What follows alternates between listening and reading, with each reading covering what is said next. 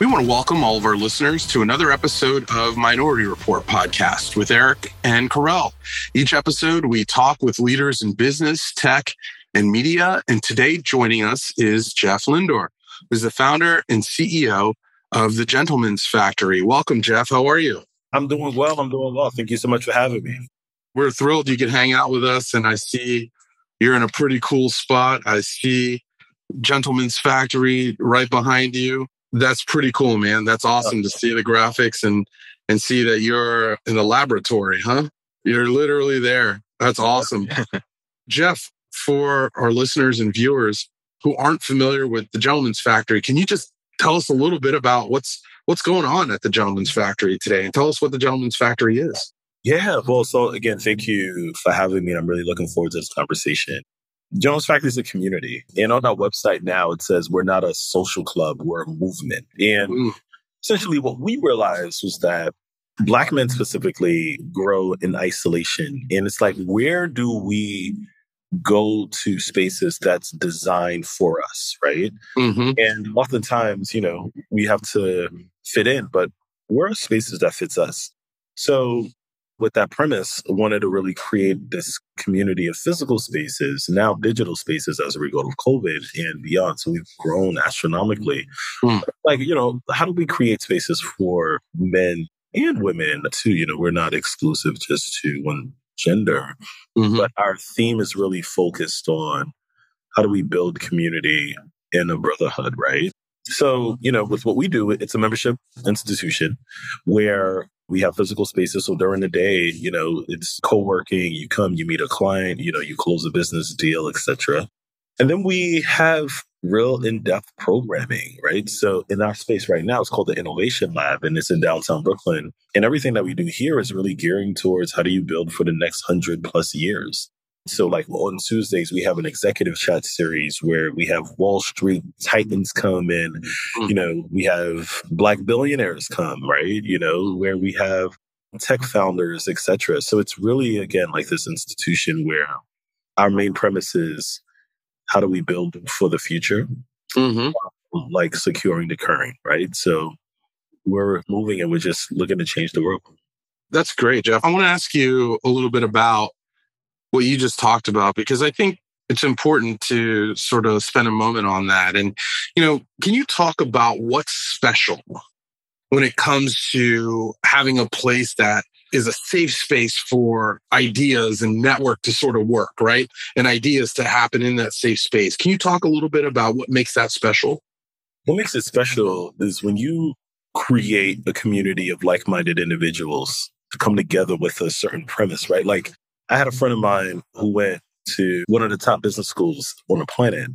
And he said, what made our school special wasn't necessarily the curriculum. Yeah, you know, we had a really good curriculum, but, you know, someone could just Google our curriculum and just take it and try to implement it there, right?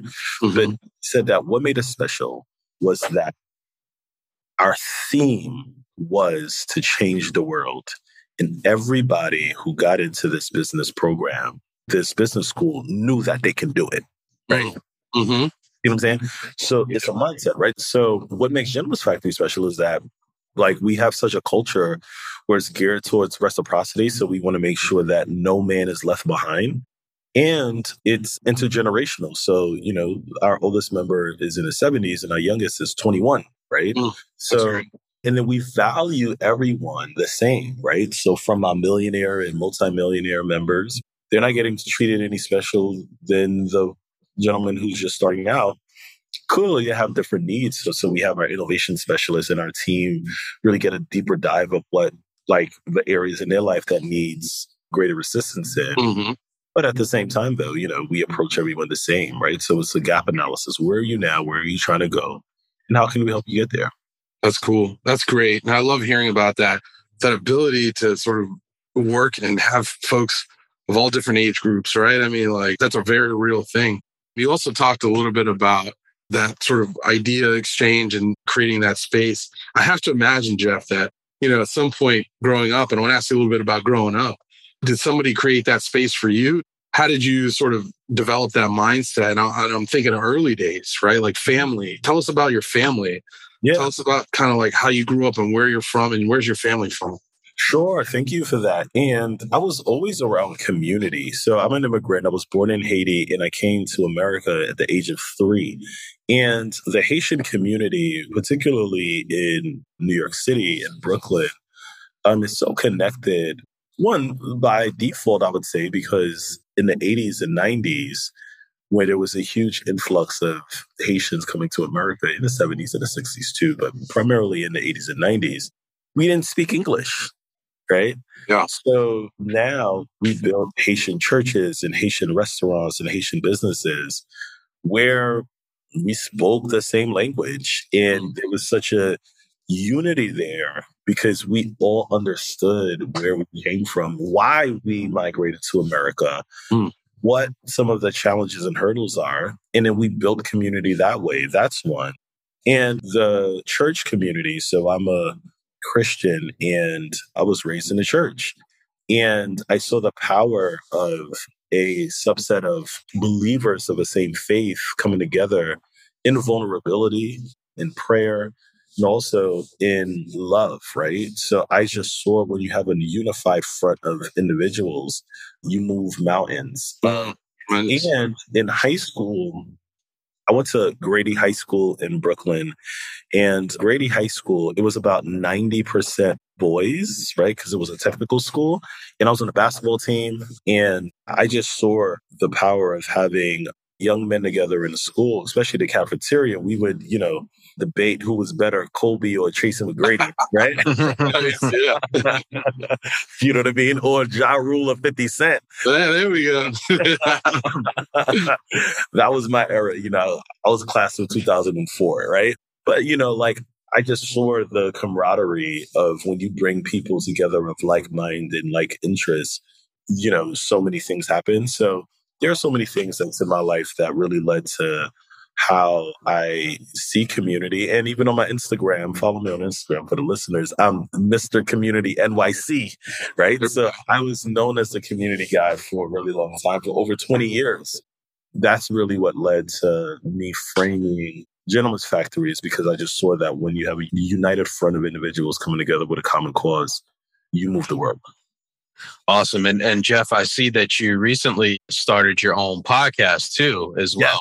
Where you're laying down some advice and career journey and talking about your own path. You want to take a minute to talk a little bit about the podcast you just launched? Yeah, totally. Thank you for that. Yeah. So what it was was that, and it's on YouTube. Now I'm six years into entrepreneurship full time, right? And it was a journey. It is a journey, obviously. And I've been through so much over these past six years. And mind you, you know, again, I'm married and I have two children, two young children. Well, they're youngish at that, right? The, you know, they have old personalities, but they're, uh, so my son is 11 and my daughter is eight, right? So leaving a full time job, making close to $200,000 a year at that time, at the age of 29, right? It was a huge step. And so many things have happened throughout this six year entrepreneurial journey full time. And I saw the market and I saw how people spoke of entrepreneurship. And it was just a bunch of clickbaits where it was like, you follow these three steps and you'll be successful. I'm like, where they do that at? You know what I'm saying? I'm like, how? really? Is that easy? So I wanted to really document my experience and share it to the world. My wife still looks at me side eye because she says that I reveal too much information, right? But I think I really wanted to just lay out the reality of things because, you know, I have a story to tell, right? So I definitely recommend folks check it out. And it's on YouTube type in Gentleman's Factory, Jeff Lindor, and it's there, right? And it's really the vulnerability standpoint and where I just laid out my whole experience. What do you love about being a founder and a CEO of your own business? Is the fact that you take an idea that is in your head and you make it tangible, right? That's the best feeling for you to have something that's in your head where you like, hmm, I envision this. Mm. And now I have the discipline to execute it. Right. So, so many people have visions, but it's the execution part, right? So I think that it's just so rewarding for me to just see things that is in my head and then to facilitate that into the world, that's definitely, I'd say, a very rewarding experience. And I would say, so five plus years into the business now, looking out over the next couple years, what excites you the most about where the gentleman's factory is going and what you're doing?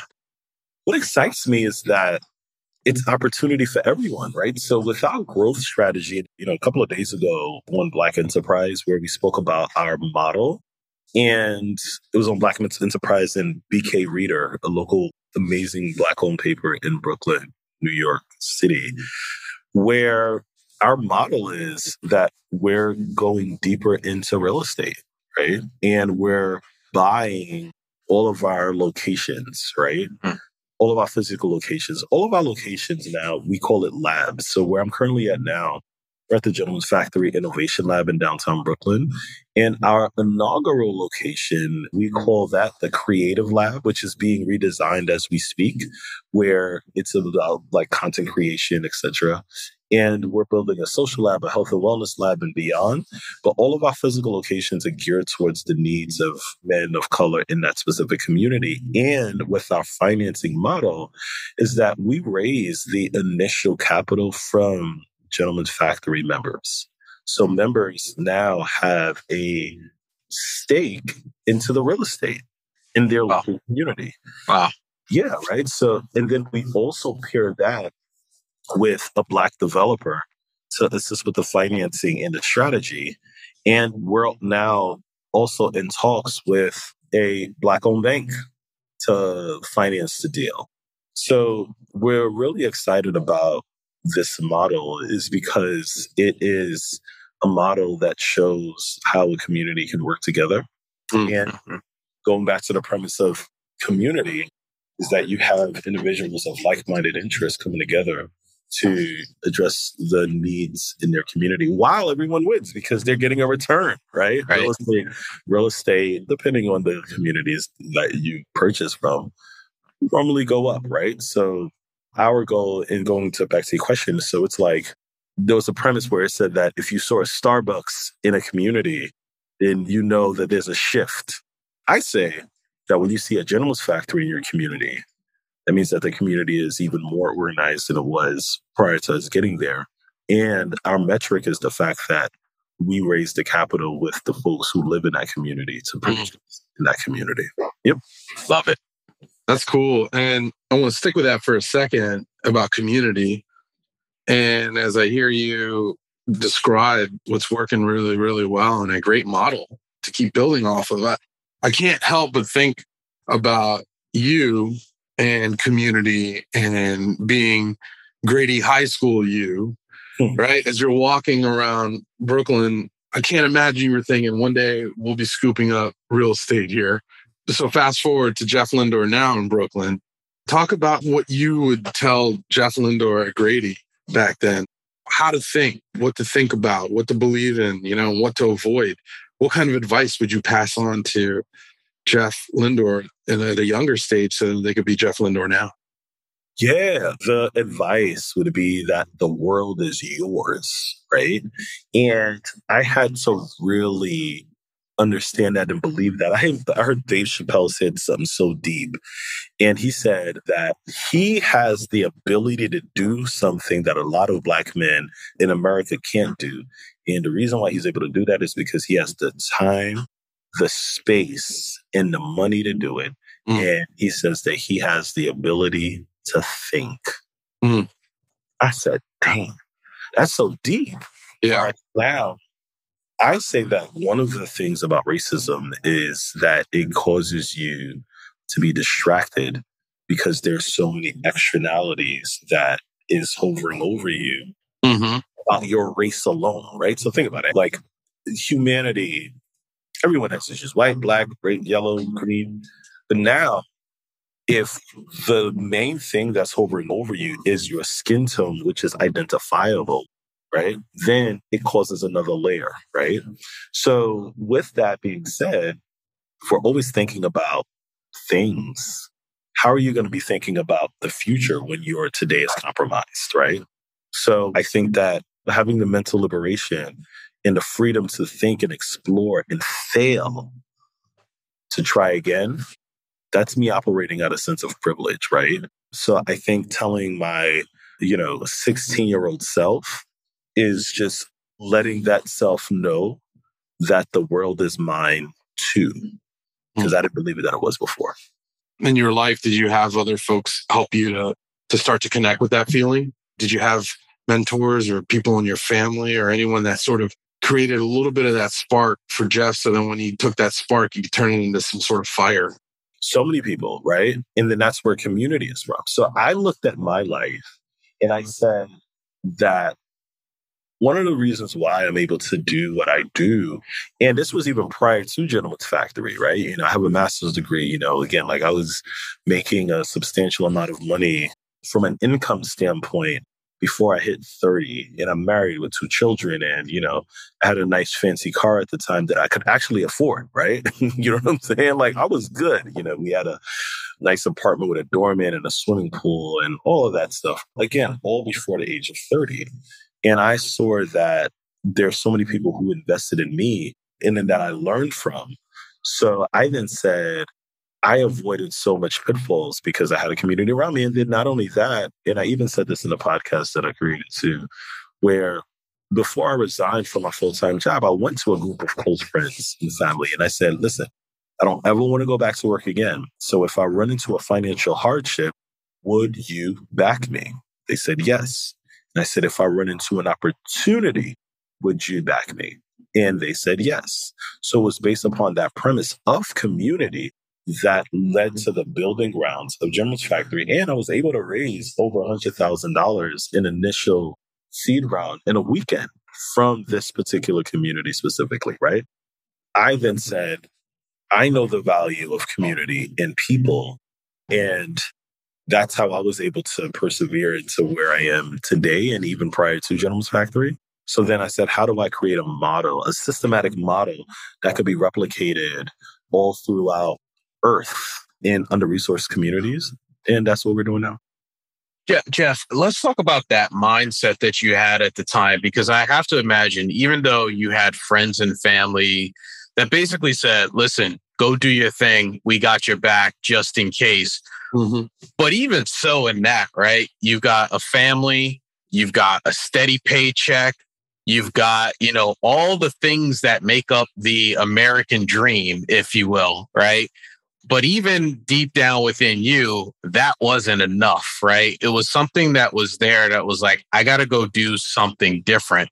Mm. But I, I feel like sometimes people have ideas and they want to be entrepreneurs. But if they are sort of set in the lifestyle that you just described, they have a very difficult time leaving that. Can you talk about like your mindset and did you feel the same way? Like, eh, you know, I, am sure you had to have some level of anxiety or nervousness or whatever it may have been during that period of time. Totally, you know, and then I'm in therapy now, and like, and I've been in therapy for the past five years, unpacking all of these feelings and experiences. But what I would say though is it boils down to purpose, right?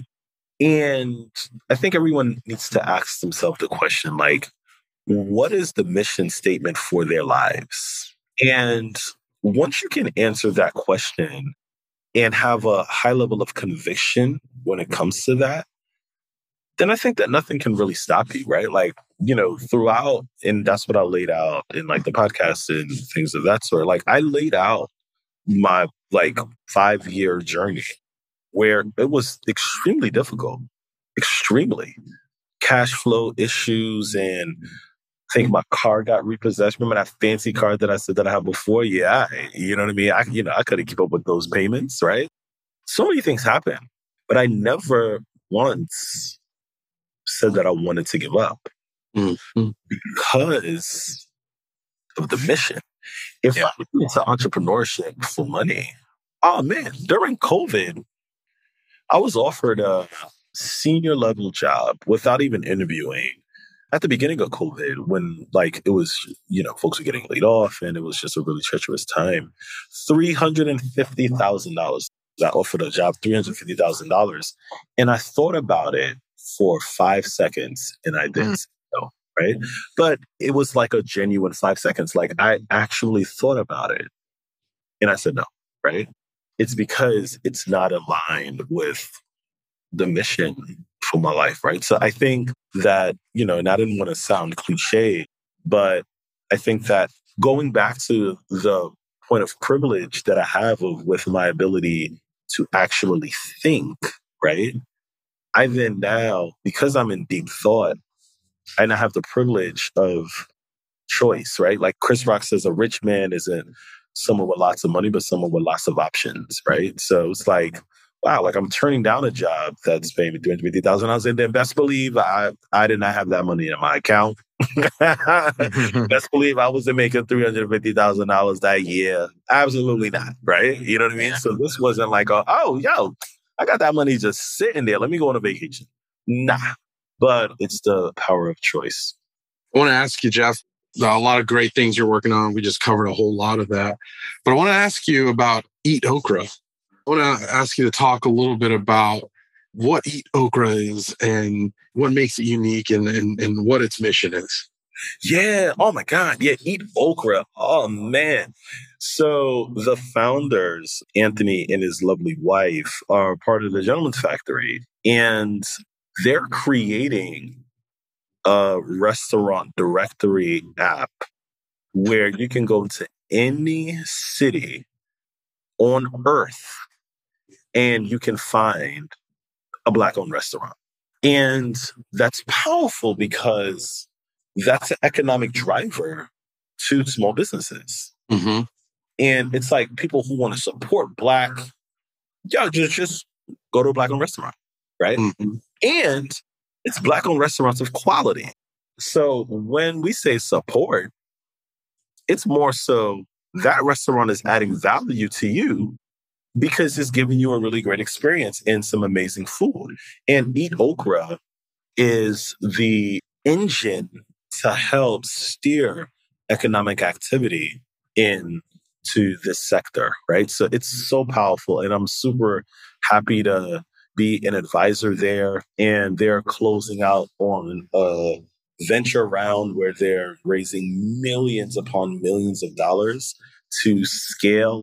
They're definitely going to, you know, IPO one day, God willing, right? You oh, know, oh, that's great. Nice. So, definitely. So if anyone doesn't have the Eat Okra app, like, you know, like I think they have like close to a million downloads now, right? Like if anyone hasn't downloaded the Eat Okra app, shame on you, right? Well, they're well, they're they're about to get a million and one and yeah, yeah, Eric, so.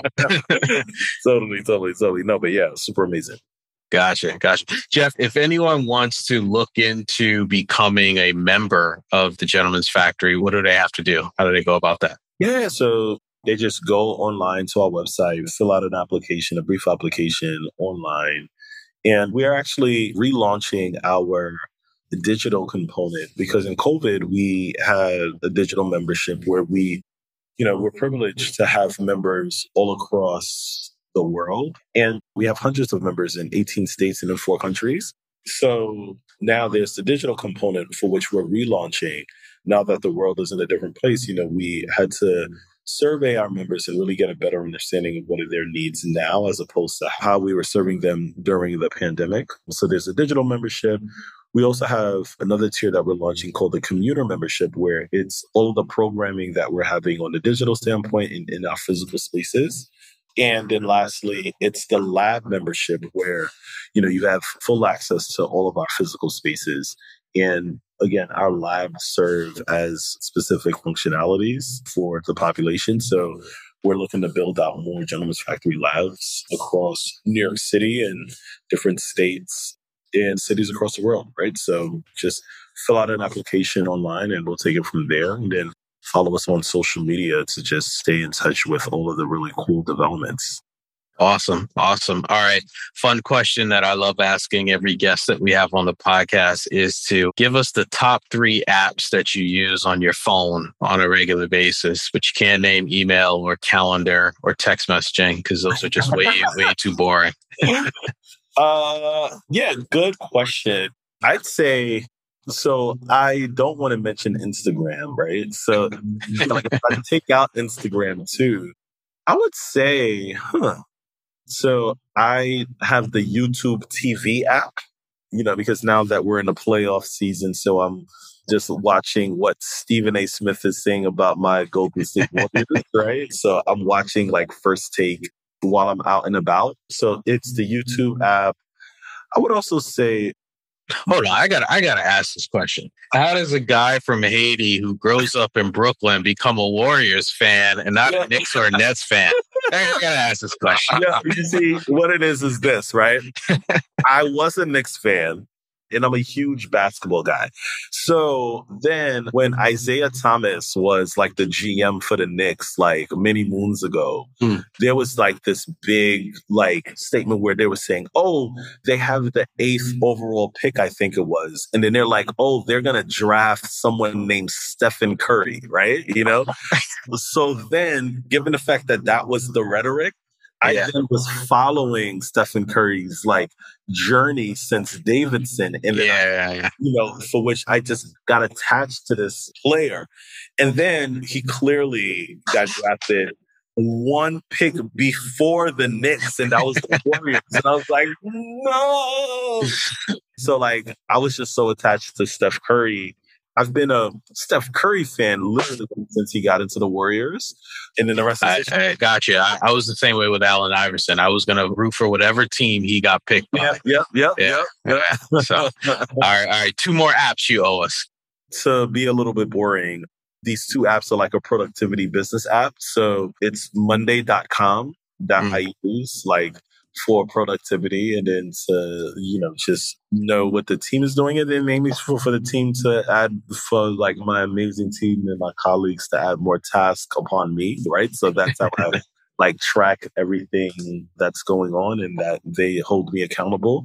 And the last boring app I would say is HubSpot, which is a CRM, which like also manages everything that's going on in the business end, right? So it's YouTube TV for fun, Monday.com for overall management, and CRM HubSpot to just ensure that things are running smoothly. And the fourth one is eat okra when you need yeah, to find yes, yes, yes, eat okra. Oh, oh, there we oh, go. Oh. well, I was gonna say eat okra number one, but then I subconsciously okay, maybe you guys are gonna be like, really, Jeff, really, really, really. well, Jeff, thanks so much for hanging out with us. What are some great ways uh, or some easy ways to sort of connect with you if folks are looking to reach out, learn more, and also connect? Yeah, for sure. You know, like I would definitely say to reach out to me on Instagram. So my direct page is Mr. Community. So it's MR Community NYC and follow Gentleman's Factory on Instagram. I don't manage the Gentleman's Factory page. I have a fantastic social media manager, so social media team, but follow us, you know, so that we could get better, better acquainted. So primarily on Instagram. So it's gentlemen's dot factory GF. And then back to me, hit me up on LinkedIn. It's just Jeff Lindor. Let's build, let's build, let's build, and let's change the world together. That's great. Thank you, Jeff, for hanging out with us and, and sharing a lot about what you're doing to actually do that. You know, we started off talking a lot about people of color sort of growing in isolation.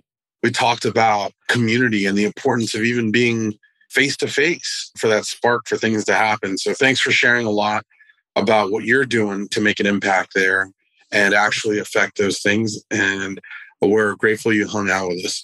Thanks again, everyone, for listening to another episode if you want to find more episodes, you can find more where you find all of your audio and video. Just search Minority Report Podcast and look for the logo. Thanks again, everyone. Jeff Lindor, thanks.